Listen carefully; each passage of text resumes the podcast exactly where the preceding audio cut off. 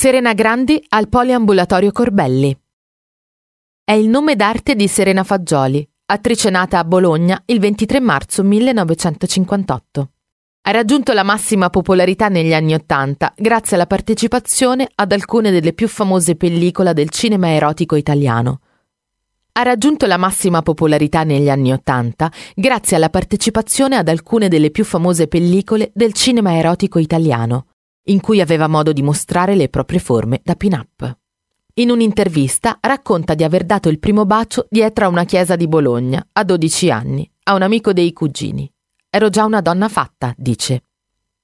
A 21 anni parte per Roma con la scusa di andare a trovare un'amica.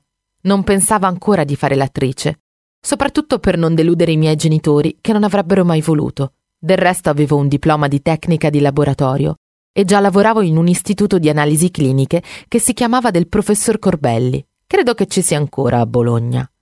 Comunque presi il treno col mio unico vestitino e partì. Roma. Il laboratorio oggi risulta essere in via Nino Nannetti 1. Serena Grandi dalle mille vite, che si è creata il privilegio di non invecchiare mai più. Serena condannata e poi risarcita per cocaina e fallita con un ristorante a Rimini, e che si è tatuata sull'avambraccio il premio Oscar vinto con Sorrentino per la grande bellezza.